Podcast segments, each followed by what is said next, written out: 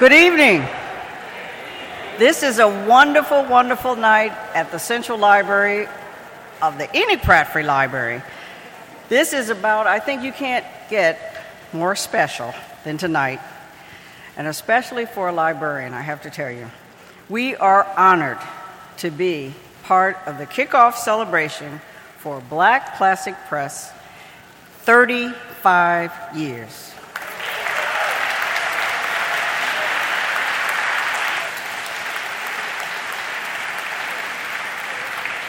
And this celebration is going to go on and on, and we're starting it off with a bang. We are so excited to welcome our special guest. I got a chance to just tell him how much his support has meant to all of us. He is the perfect writer to celebrate this anniversary, and we are delighted to welcome him back to Baltimore. You know who he is the author, Walter Mosley.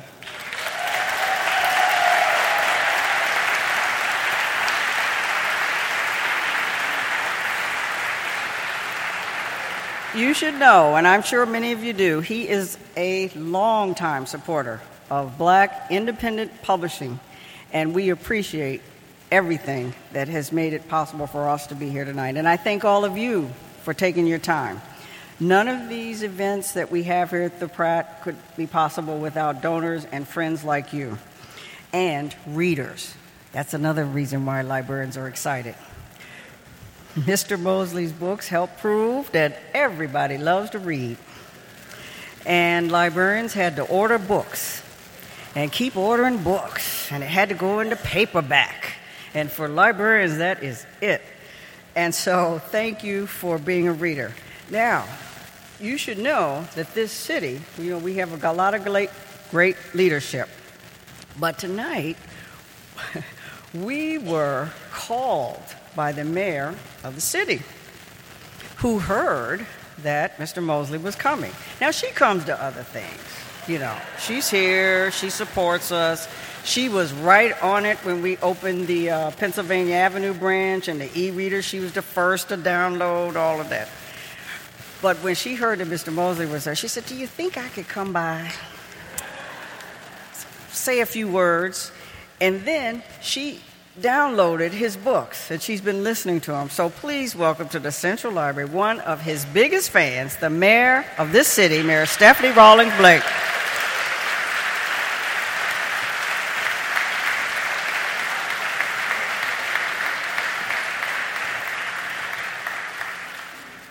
Good evening, everyone. I know that we are excited to host Mr. Mosley here in Baltimore. I told him that he should know that he has legions of fans in Baltimore, and if New York ever gets too unfriendly for you, you can always come to Baltimore. We will welcome you with open arms.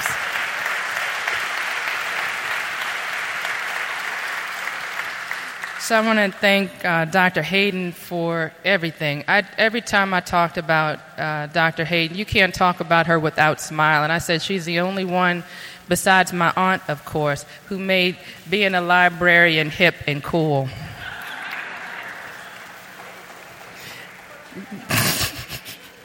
my aunt was a librarian in New York, and I want to congratulate. Where did Paul go? I want to, yes, there you are in your bright yellow. Congratulate you on 35 years. And I want to thank all of the patrons who are here as well.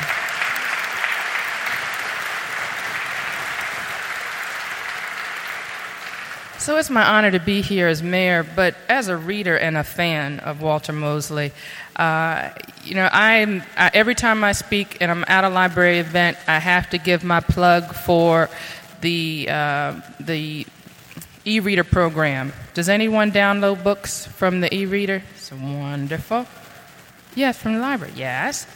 And so I recently um, was, my latest one was Always Outnumbered, Always Outgunned. Anybody read that?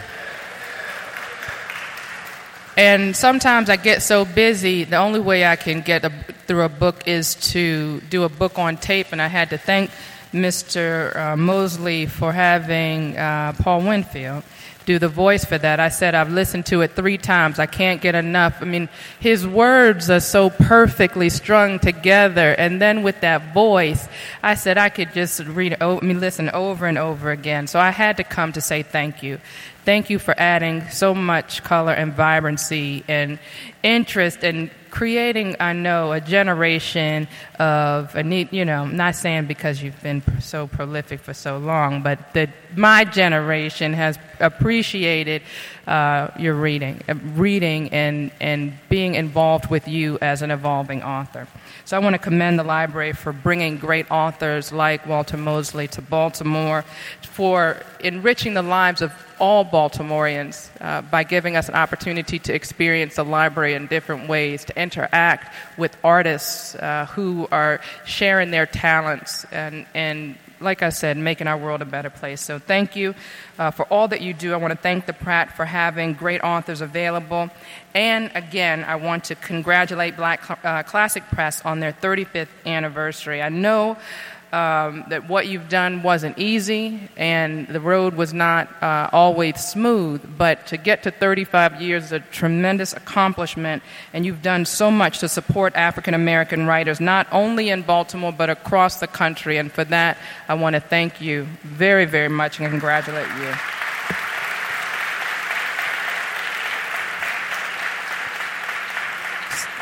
So, thank you all very much and have a wonderful evening.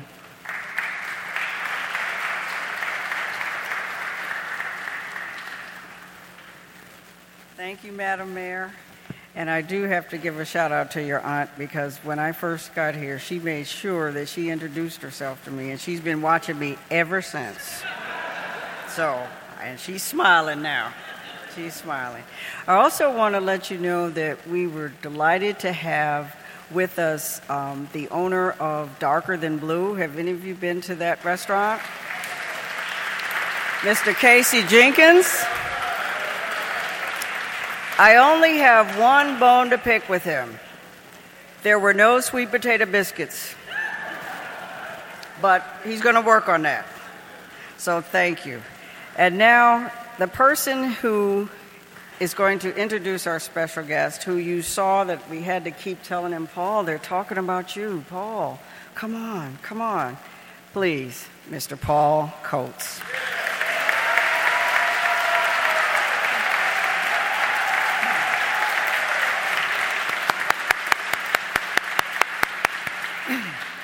Please. Wow. We're all here for Walter's reading, okay? Um, we're celebrating 35 years of Black Classic Press, and we're going to be doing it for the whole year.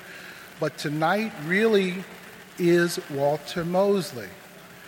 So I, I just have a few comments um, before Walter reads. I'm not going to spend a lot of time introducing him because Walter is like, Walter got Baltimore all tattooed all over him.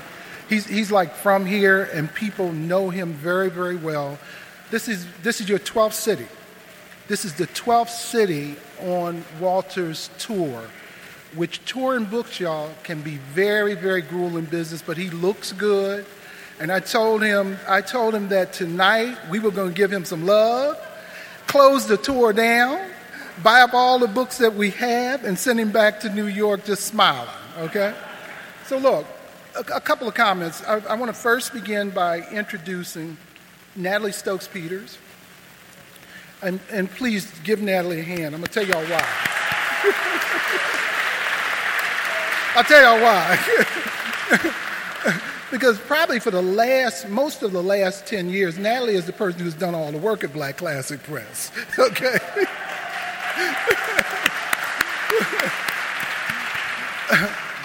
So she she really is the person like when when I'm able to travel with Walter or just uh, be with him reading his books and things like that. Natalie is back there working.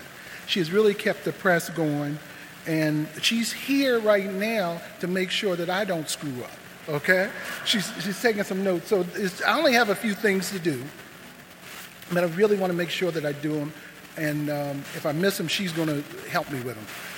First of all, we really want to uh, thank the mayor, thank um, Pratt Library uh, for uh, hosting and co-hosting this and making this beautiful venue. I've been in this library, uh, gosh, I interned in this library 30 years ago as an intern before going to library school, but I've never seen it more beautiful than tonight, Paula.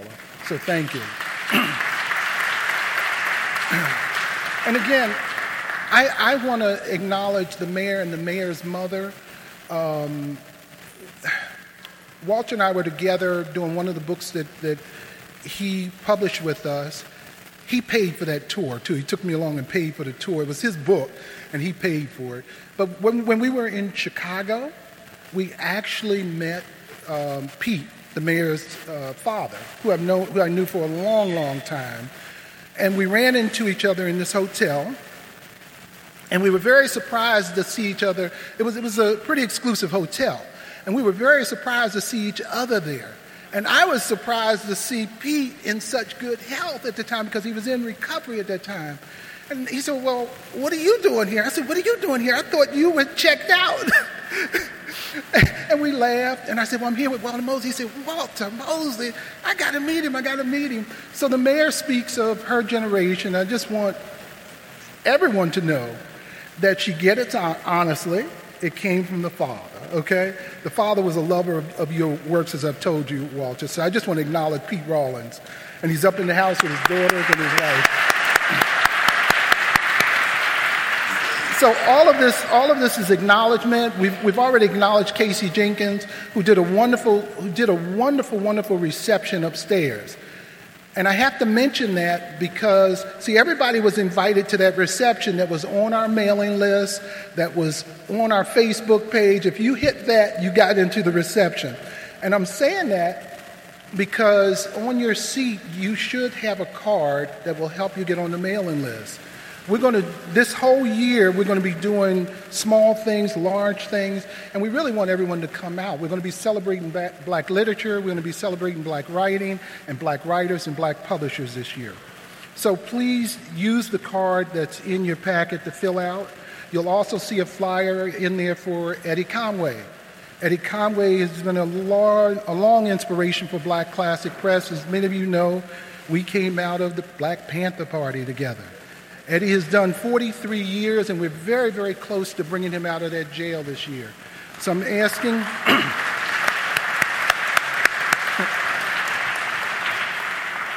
legally bringing him out of that jail, okay? Let's be clear. Uh, but it looks like we're very close this year, and so we, we ask for your support. Um, where else am I? Oh, oh yeah, we can't forget that. We, are so uh, honored to be here. One of the things when, when, we said we were coming in to celebrate, uh, one of the, the things we decided to do, Carla, we, we don't have it here, but what we decided to do is make sure that the Pratt Library has all of the books that we've printed um, over the last 35 years.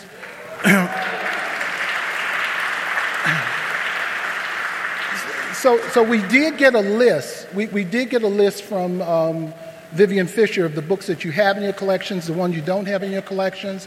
What we're going to do is actually imprint those books so that each book will have a dedicated page in it uh, to the library. Okay? So I just want to let you know that we are doing that. Good, good, good, good, good, good. With that, that's housekeeping, y'all. That's, that's really all it is. We're going to bring Walter Mosley up with that. And Walter, can you come come up and join me, please?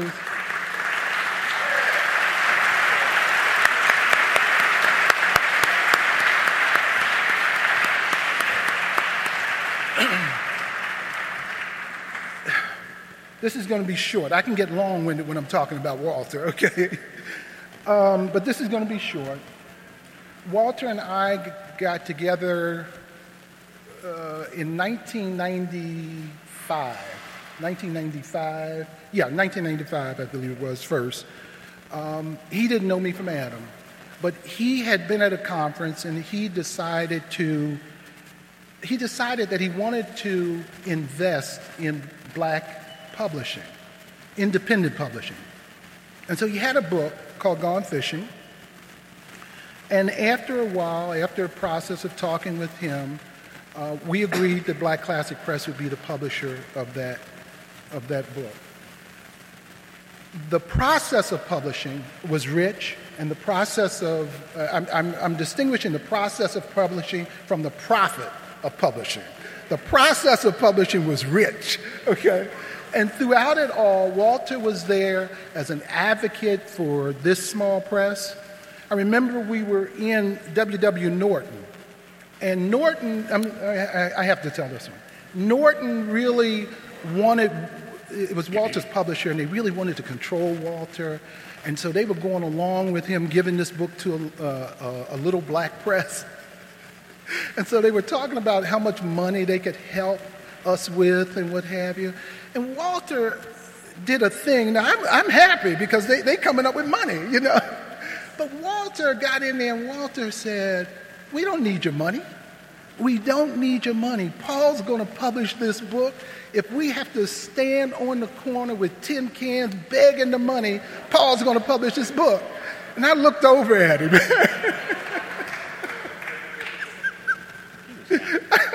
I, I, was happy. I was sad and I was happy at the same time. but but but his his his insight and his understanding of publishing in that moment, his ability to call the shot when I didn't really know what was happening in the room because they were really trying to control the process. And Walter said, No, I gave this book to Black Classic Press because I wanted a black press to have the experience, the full, total experience of publishing the book, which meant negotiating internationally with the book, which meant negotiating and selling all the rights. All that was good. We made a little bit of money in the process. That was good too. But the most, the money is gone. The lesson of publishing Gone Fishing is the lesson of life. All of that, you know, money, money, money, all of that was that. What I really gained from Gone Fishing was one of the best friends of my life. You know, like people who read Easy Rawlins, they talk about mouse. You know what I mean? you know, they, they talk about mouse being the man and how they, you know, the women want mouse, the men want mouse. No, give me Walter Mosley. Thank you, Paul. Thank you, Paul. yeah,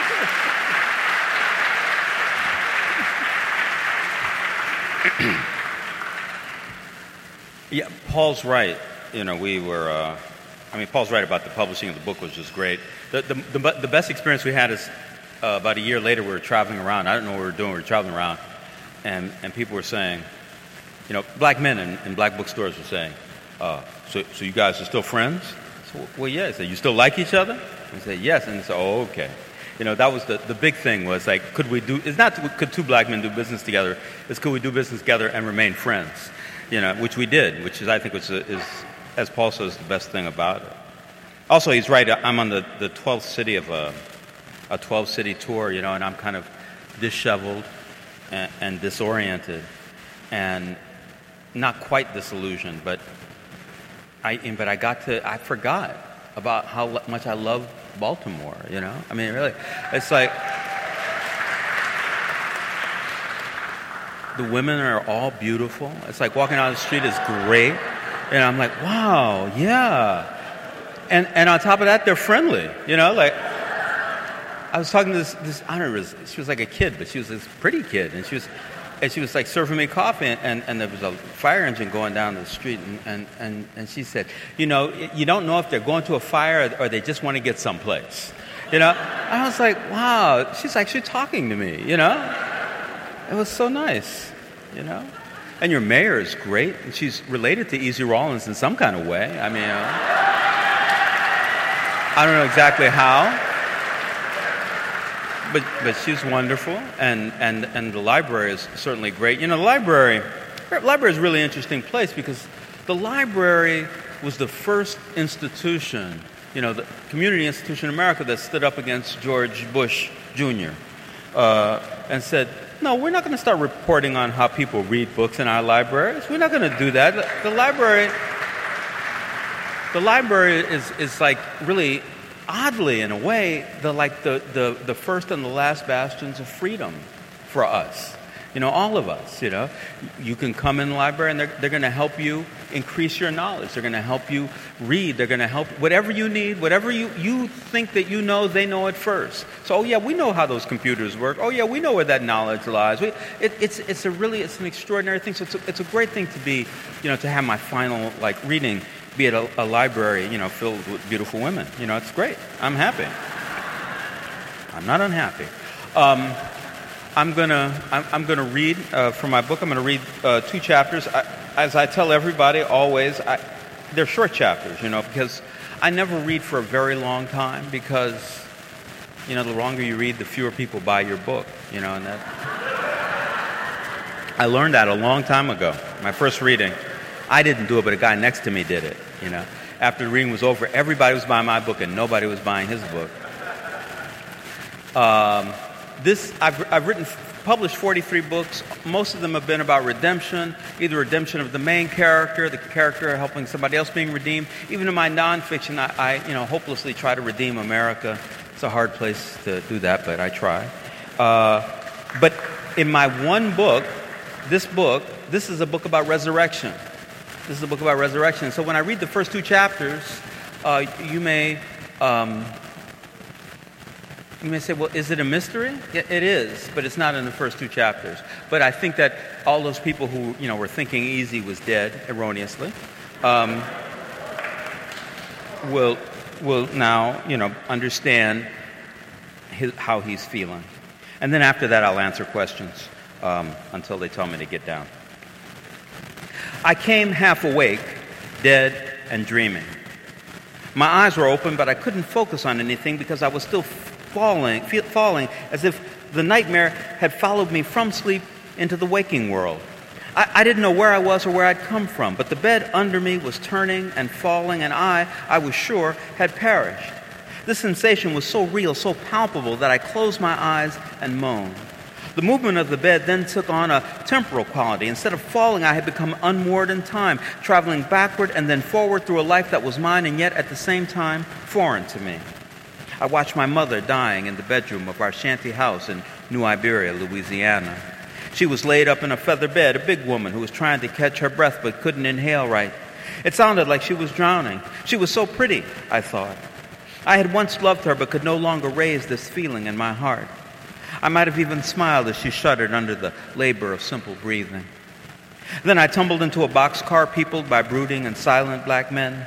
They stared at the boy, and he saw from their point of view a scared eight year old orphan child looking for companionship in those angry, bloodshot eyes. I was no longer that kid, but had become those men who couldn't care about another defenseless child, orphaned and destined probably to die. I saw myself and wondered, almost idly, if that young son would live to the end of the line. I was surprised to see that he had made it to Fifth Ward, Houston, Texas, stealing oranges, skulking in back alley corners, asking everyone he met if they knew a name Martin. My grandfather, he said. He learned to speak up and stand straight. He already carried scars that would follow him through life, but he found his grandfather, a hard man who allowed him to sleep on the outside front porch at night. Time picked up speed after that. In an instant, the boy Ezekiel was a young man, a fool who signed up for the army, for the war. He passed through North Africa, then Italy and France. He fought men and killed them out of reflex and fear. He liberated a concentration camp, a killer opening the gates for the dead and the dying and those left with the image of death permanently imprinted on their souls. I was dying, no, had died. Returning to Houston, the man, no longer weak or afraid, found that most of his friends in that part of town were deceased. Renfro had been slaughtered by a jealous woman named Teresa, who in turn died from alcohol poisoning. Martin killed a white man and then shot himself in the burning shack where the boy had slept on the porch. Minna Rogers, Delphine Montesquieu, Michael Michaels, Big Boy Saunders, and dozens of others all died while the boy turned man had survived the greatest war in history. Easy? There was a, a flood rising in the room that was swathed in darkness. My right ankle was shackled to the floor next to the bed, and the water was already up to my ears. I pulled against the chain, but all that did was cause me pain. My ankle hurt like a motherfucker, and the chain would not give. I tried to rise, hoping that I could float to the extent of the bond, that maybe I could keep my nose above water, but somehow I knew that my luck had run out, that death had come in on me while I was distracted by the mountains of evil I had lived through. Just the fact that I could survive such terror made me guilty. And now he was coming up through the floorboards like he did for my mother. Death. I had followed him through all the years of my life. He dropped bodies in my path as little reminders to me and others that the end of the road was no bed of roses, no kingdom come. It felt as if my whole life was an obstacle course, a slogging journey, trying to catch up with death, trying to get a good look at his face. Easy. And then, up ahead, on my journey through a past life that no longer belonged to me, I saw his back. The Reaper was right there in front of me, carelessly firing a pistol into the night. I could reach out and touch his shoulder. When I did this, he grunted and turned, and I realized that I knew this being, this deadly force that had dogged me from the earliest moments of my life. He was well dressed for any occasion or epoch, smiling uh, with a gold tooth that had a diamond embedded in it. He was a colored man, not black, but light skinned and light eyed, a brother who had littered the road I traveled with so many dead that even he had lost count. Easy, his lips didn't move, but I recognized my name, my true name, not the one my dead father gave me. Raymond Alexander, known to, as Mouse to his victims and friends alike, smiled at me and shivered in pleasure and fear. Ray, I said, and his smile slowly diminished. He stared at me and shook his head. I almost cried, but then I remembered who I was and what I'd been through. No, man, I said, you can't dismiss me like some school kid. You can't turn your back on me after all these years. He smiled again, and even though I was dead, I felt elation. This emotion was followed by the sense of falling again. There was a broad ocean rippling gently under a partial moon and the execution of a perfect accelerating arc of plummeting downward. A shackle was affixed painfully to my right ankle, but impossibly, Mouse was still standing there in front of me, his expression daring me to do something about the fix I was in. You expect me to fly, motherfucker? I asked. Mouse laughed without sound and nodded at me. Easy, wake up. The command was feminine, a nuisance that somehow carried weight. The panorama of my hallucinatory journey called to me. I, I wanted to go off with Mouse, to, to follow the long t- uh, line of dead black folk, soldiers, and Jews. I, I wanted to join the people I killed and the ones I couldn't save. I, I wanted to shed my scarred and pain riddled body. One more breath seemed like too much to bear. Easy, it's time for you to wake up. I tried to open my eyes, but I was a child again, a slave to sleep, needing just two more minutes of rest. But a hand shook my shoulder, and little legs came awake through my upper torso and down my spine. It was the pain that opened my eyes.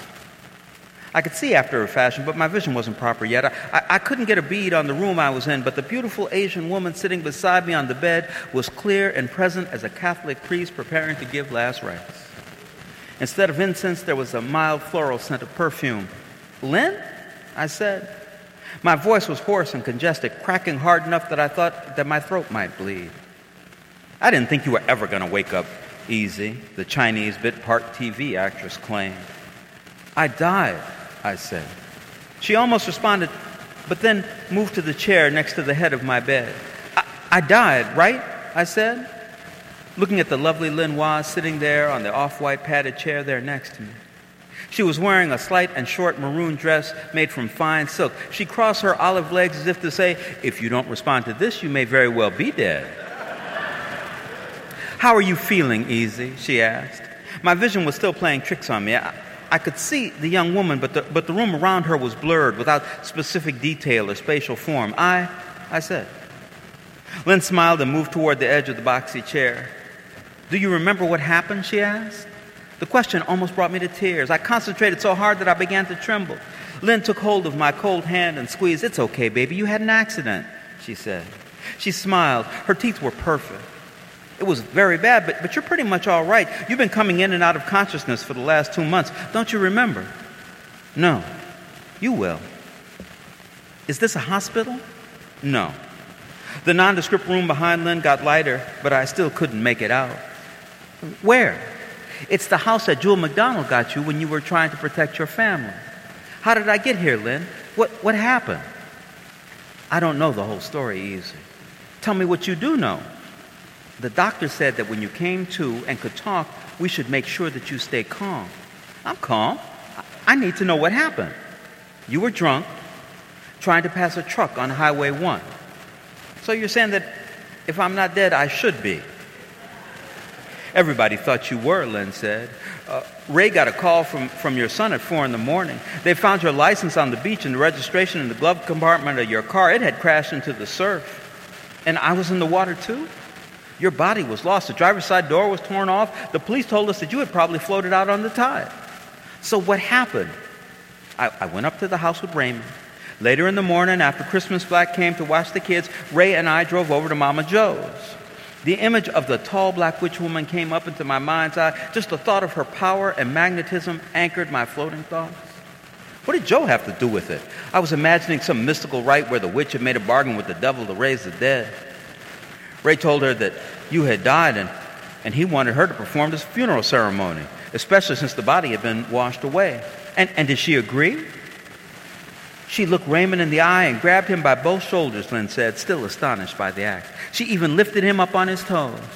And all Ray did was stare back. After a minute or so, she let him go and stood up so tall that her head almost touched the roof of that cottage. And she said, Your friend is not dead, Raymond. While you're here feeling sorry for yourself, he's out there in pain near death. Go back to where that accident happened and look for him. Look close. I drove him up to the place where you went off the cliff and he climbed down. He was gone for two hours searching through the hillside and bushes between the big boulders and down along the beach. I just sat there and waited, thinking about how much Ray loved you and how sure Mama Jo was that you had survived. And then, after I knew there was no hope, Raymond came up the side of that mountain with you slung across his back. You know, he's a small man, Ezekiel. You're, you're almost twice his size. But he carried you halfway up that steep climb, brought you all the way to the car, and laid you in the back seat like you were a child. Where was I? I asked. Raymond said that when your car hit the first boulder, the door flew off and you were probably thrown free. You fell into these thick bushes. They broke your fall, but they also hid you from view. I, I guess the police just figured that you were dead once they saw the car. You've been there for almost a day, so we're suffering from exposure as well as a bad concussion. There came a ripple in the atmosphere between me and Lynn. It felt as if an invisible wall had suddenly come down between us. She was still talking, but I could no longer make out the words. I, I, I, wanted to know everything about my death, but I couldn't speak or even gesture. And Lynn was slowly moving backward as if her chair was being drawn away by cables into the depths of the featureless room. As she moved off into the distance, the light lowered, and soon I was, once again, dead and dreaming. Thank you.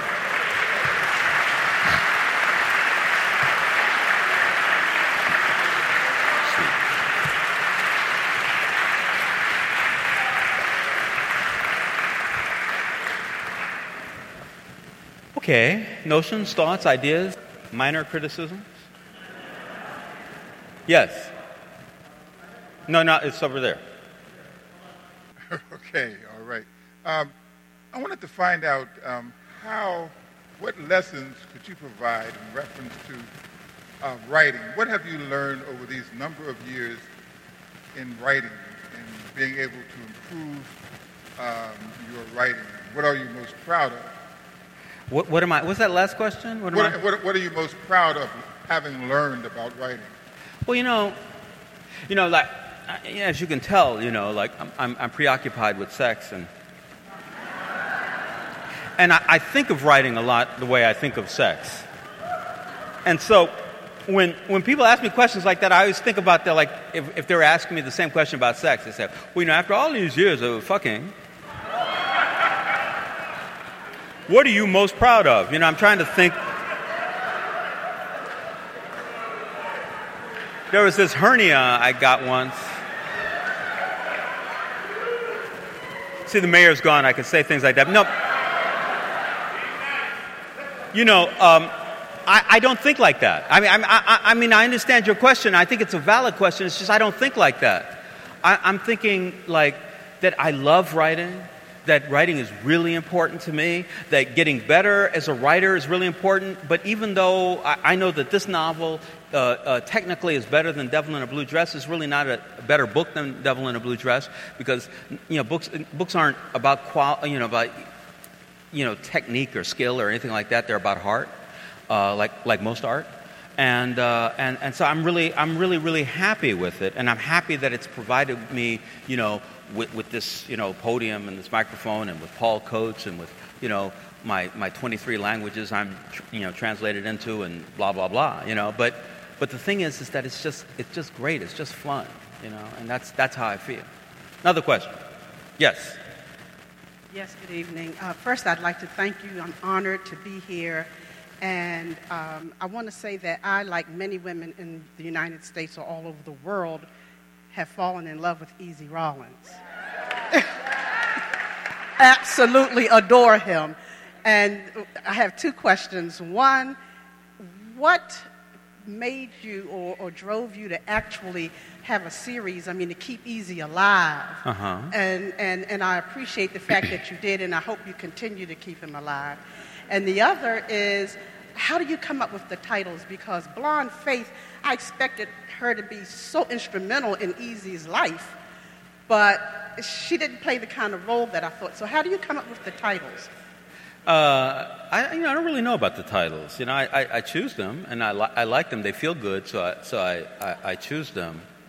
Um, but I can answer the first question. You know, the first question is I, I've, I started from the beginning because, you know, y- you don't belong to history unless you belong to the literature of a, of a culture. You just don't. I mean, if you're in history books, to begin with, they lie. And, and secondly, um, nobody reads them, you know, so it's okay because they lied, but nobody read it. But to, to write, a, I wanted to write a series of books about the, that black migration from Texas and Louisiana into Southern California. I wanted to write about those black people, where they lived, how they lived, what happened, because I wanted to be, us to be part of that literature so we don't, don't get forgotten. Um, and, and that was, you know, really the, the only thing. The way I came up with Easy, I was explaining to someone earlier today, I, had written, um, uh, I was writing a story, first person narrative. I didn't know who was talking, but he was talking about, you know, it started off as his name was Raymond, but we called him Mouse because he was small and had sharp features. We could have called him Rat because he, he wasn't really very nice, but we liked him, and so the name Mouse stuck on him. And then later on, you know, uh, he, the, the narrator says, well, you know, I'm in love with Mouse's woman, Etta May, and Etta May comes in and she's looking all good. Mouse comes in, he's dressed better than Etta May, and he looks at the narrator and says, hey, Easy, how you doing? And so I knew Easy's name from that point, you know. You know, I, for me, writing is a lot unconscious, you know, and, and you, you know, you figure you know, you've been given all these great gifts by, you know, by everybody you know, by their ancestors and their ancestors, and they're all in your head, you know, and you just keep writing. Next question. He, he, I guess he's deciding on my question. Who's going to ask? You know, no, no, no, give it to him. Give, give it to him. Absolutely. And then after that, you can give it to this fellow with the hat over here. Yes. Hi. I am so honored to meet you. I've read most of your books, and then I got lazy and got them on tape. But I am so honored. But but my I am a first. I'm a fan of Mouse. That's my man, Mouse. Easy is number two. That's the other half of the women, yeah, right? Okay. Yeah. but then my third one, and I want to know when is he coming back? And that's Leonard McGill. Yeah. Okay. Well, thank you.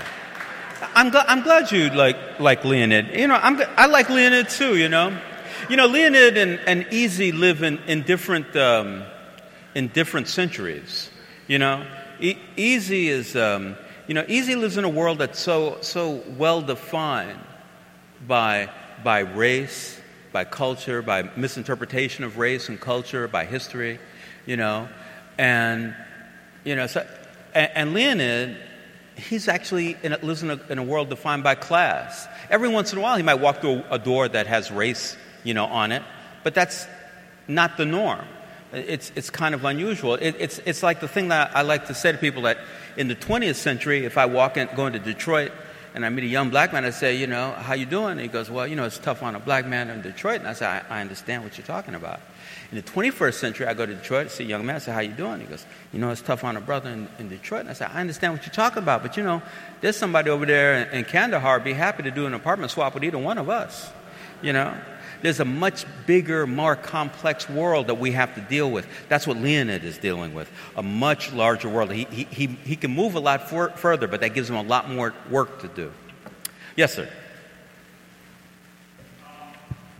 I want to thank you um, for, and I know you mentioned this before, about the importance of African men, black men, and I, in a dignified manner, that you give grace and brilliance to everyday average brothers that sometimes would appear on the surface to be nondescript but once you delve into their stories, you show their brilliance and their grace. Um, I work with folk, young people, individuals incarcerated, those dealing with the disease of addiction, using theater and filmmaking. And I always tell them that your story is just as valid as anyone else's, and it needs to be told, and it can be a benefit to other people. A lot of times they don't believe that. And I shared with them um, your writing and that of August Wilson and a few other individuals, African men, brothers, writing and telling their stories, and they're touched by that. But I want you to, um, if you could share a little bit more about how you feel about the importance of using literature to show African men, black men, brothers in a dignified and total humanitarian way. Huh. What, what, what could I add to that? Let me see. Um, some of them are- is tall. Uh, no, you know, it, what what I'll do is I'll talk to you ab- about my experience. So the, the book that Paul Coates published, uh, Gone, Gone Fishing, uh, I had written that book and sent it out to a lot of people, and they all sent it back, and they all said, It's very good writing, but it's not commercial. And what they meant when they said not commercial is they meant this white people don't read about black people, black women don't like black men, and black men don't read, so who's going to read your book? You know? That was, that's what they thought in 1988. Um, but, but the interesting thing was, the interesting thing was, is that it was off, but it wasn't that far off. That black men would come up to me and they said, "Listen, I, I read. I only read nonfiction. I only read what's true. You know, I don't. I don't read that fiction shit." And and there- and you know, of course, we all know that nonfiction lies more than fiction. But that's that's another thing. That's another thing. But, but the reason that black men weren't reading it, like they would read something like the Scarlet Letter. There are no black people in the Scarlet Letter. But that was the center of the slave trade at the time of the Scarlet Letter. There's no black people. They just said, well, let's just leave them out. Or we appear as, as you know, pimps or, or, or best friends or, you know, Shaft or wh- whoever it is that you look at and you say, that's not me. I don't know that guy. I'm not, I'm not like him. And, and, and, the, and, the, and the thing was is just, just to talk about black men, black male heroes. Not only just black men, but black male heroes. Black men who like stand for something, who stand up for something, who say, what? You know, and, you know, you have to listen to them. You know, th- th- that was what I was, I was talking about. And slowly, over time, you know, black men started coming to my readings, started reading my books. I to, in the beginning, when they come, I said, "Oh, I, I- think you might think I was selling videos here. No, that's over on the other side." But you know, they said, "No, no, no, man, we know what you're doing." You know. But I think it, that, I think that the, the idea of literature, if you can create a literature that includes your audience, no matter who that audience is, that they're going to benefit because they create more of my story than I do. You know. Next. Yep. Um, well, he's going over there, but yeah, him and then this guy over here. Yes. Hello, how you doing? Hi. Very good. Yourself. That's good. Every first of the year, I go to your website to see where you're going to be during the year. I, I can't quite hear you. Excuse me. Okay, I can hear you now. Every first of the year, I go to your website to see where you're going to be. Okay. Last Friday, I had said I was going to go over to D.C. last night, Through the deluge. Yeah. Connecticut Avenue. Huh? But when I heard about the rain for Monday, I said, well, I'll catch you some other time. Uh huh. Lo and behold, I opened up the Sunday's paper, and there you are. How did that come about? How, how did it come about that you opened the Sunday paper? I don't know. You're gonna have to ask somebody else that one. How, how did it come about that it wasn't on your website? It, wa- it wasn't on my website. No. I'm, I'm very sorry about that. Blame Paul. Paul, you, you, you messed up, man. Uh, this, this fellow had a, a question. Actually, I had a question and a statement. I remember reading a poem by Langston Hughes called You Taken My Blues and Gone.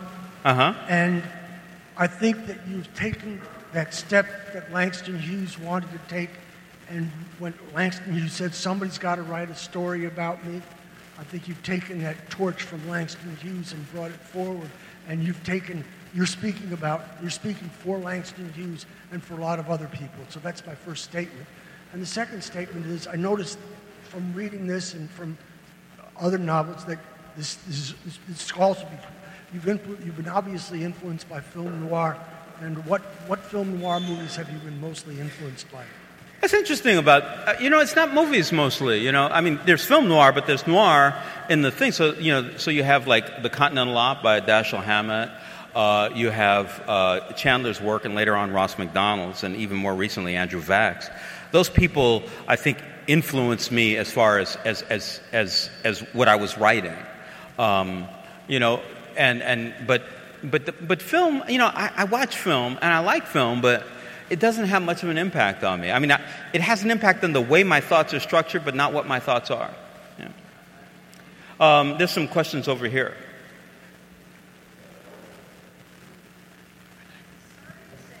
No, you have to talk into the thing. Sorry to say, I just discovered you last summer. Uh-huh. I was in the library. I saw a title. All I did was shoot my wife. My, yeah, my, my man. No, it said wife. It did? Yes. The book says all I did was shoot my man. I, I know that. Well, I know that. That's the blues song. The blues song is all I did was shoot my wife. Okay. I, I changed it. so I'm. Ex- excuse me. Okay. Um, I spent the whole summer reading your books. I love Leonid McGill, but Ptolemy Grey blew me away. I love that book. I read Blue Light twice. Oh. I do not know what you were, where you, your head was at. I do not know what you were saying. And I've read it twice, and I, my book club tried to explain it to me, and I still don't get it. Okay, that's good. I like that. Uh, you know, Ptolemy Grey, uh, Sam Jackson is making the movie for HBO, so we're going to do that. You know, we're going to do a, a, movie of that. That'll be fun. Um, and, you know, Blue Light, I, I wrote Blue Light because, you know, I'm, I'm in no way religious or spiritual. No way. Except I believe that I have a soul, you know, but like I can't say anything about it. I just believe it. So I, I wrote Blue Light in order to get as close to the notion of a soul as I possibly could in writing. And that's what the book's about, honestly. It's not about anything else. It was a lot of fun to write, you know. Well, yeah, I, I created a new population of people, but that's just so I could find a soul, you know. I've, you know, writers are like God, you know, they can do anything, you know. hey, you make anything you want. So, like, you know, I created them, but we'll get you next. Hello, good evening. Really thrilled to see you here. Where, where, where am I looking? I'm way back here, Oh, little short okay. person. Hi. Hi. And I love your work, even as a white woman. I love your black men.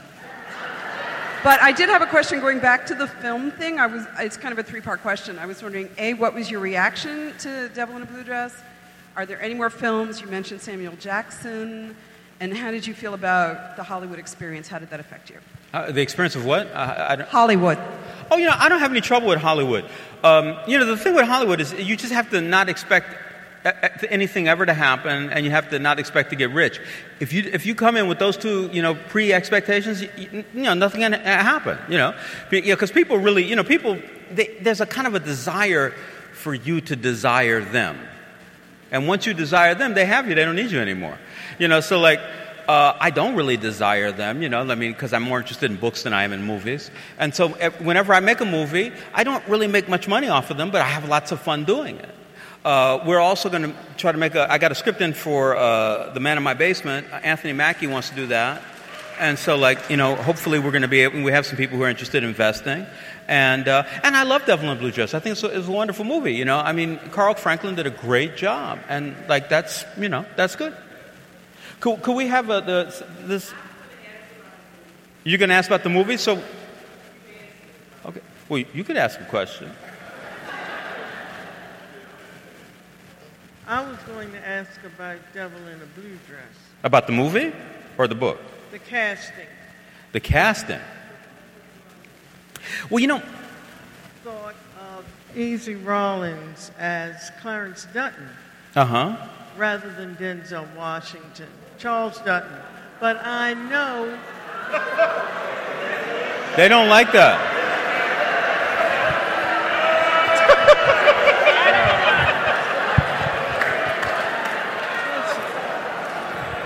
Listen. You think I don't understand I've you? read so much and, see, and seen so much. I You think I don't understand? What? But I pictured Easy Rawlins as. It's a little rougher, Dutton a little bit more country. Rather than Denzel Washington. I, I saw him as, I- as Danny Glover. Oh, Honestly. no. Yeah?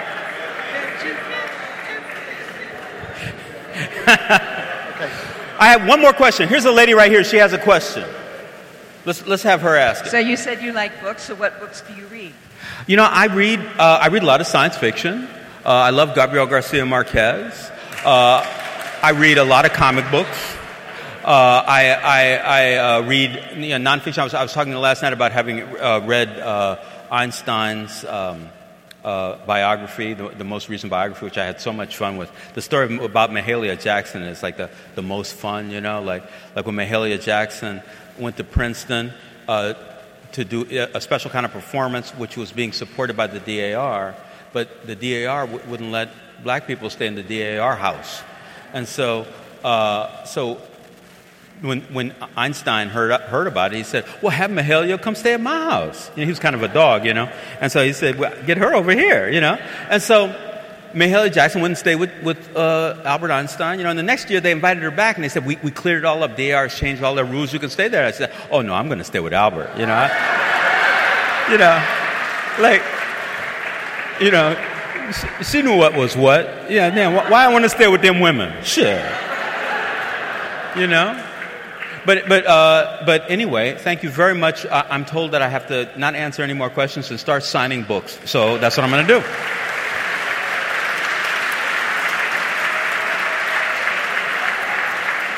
Thank you, Mr. Mosley. Thank all of you for coming. The books are being sold by Mahogany over there, and you can line up over here. Thank you so much for coming.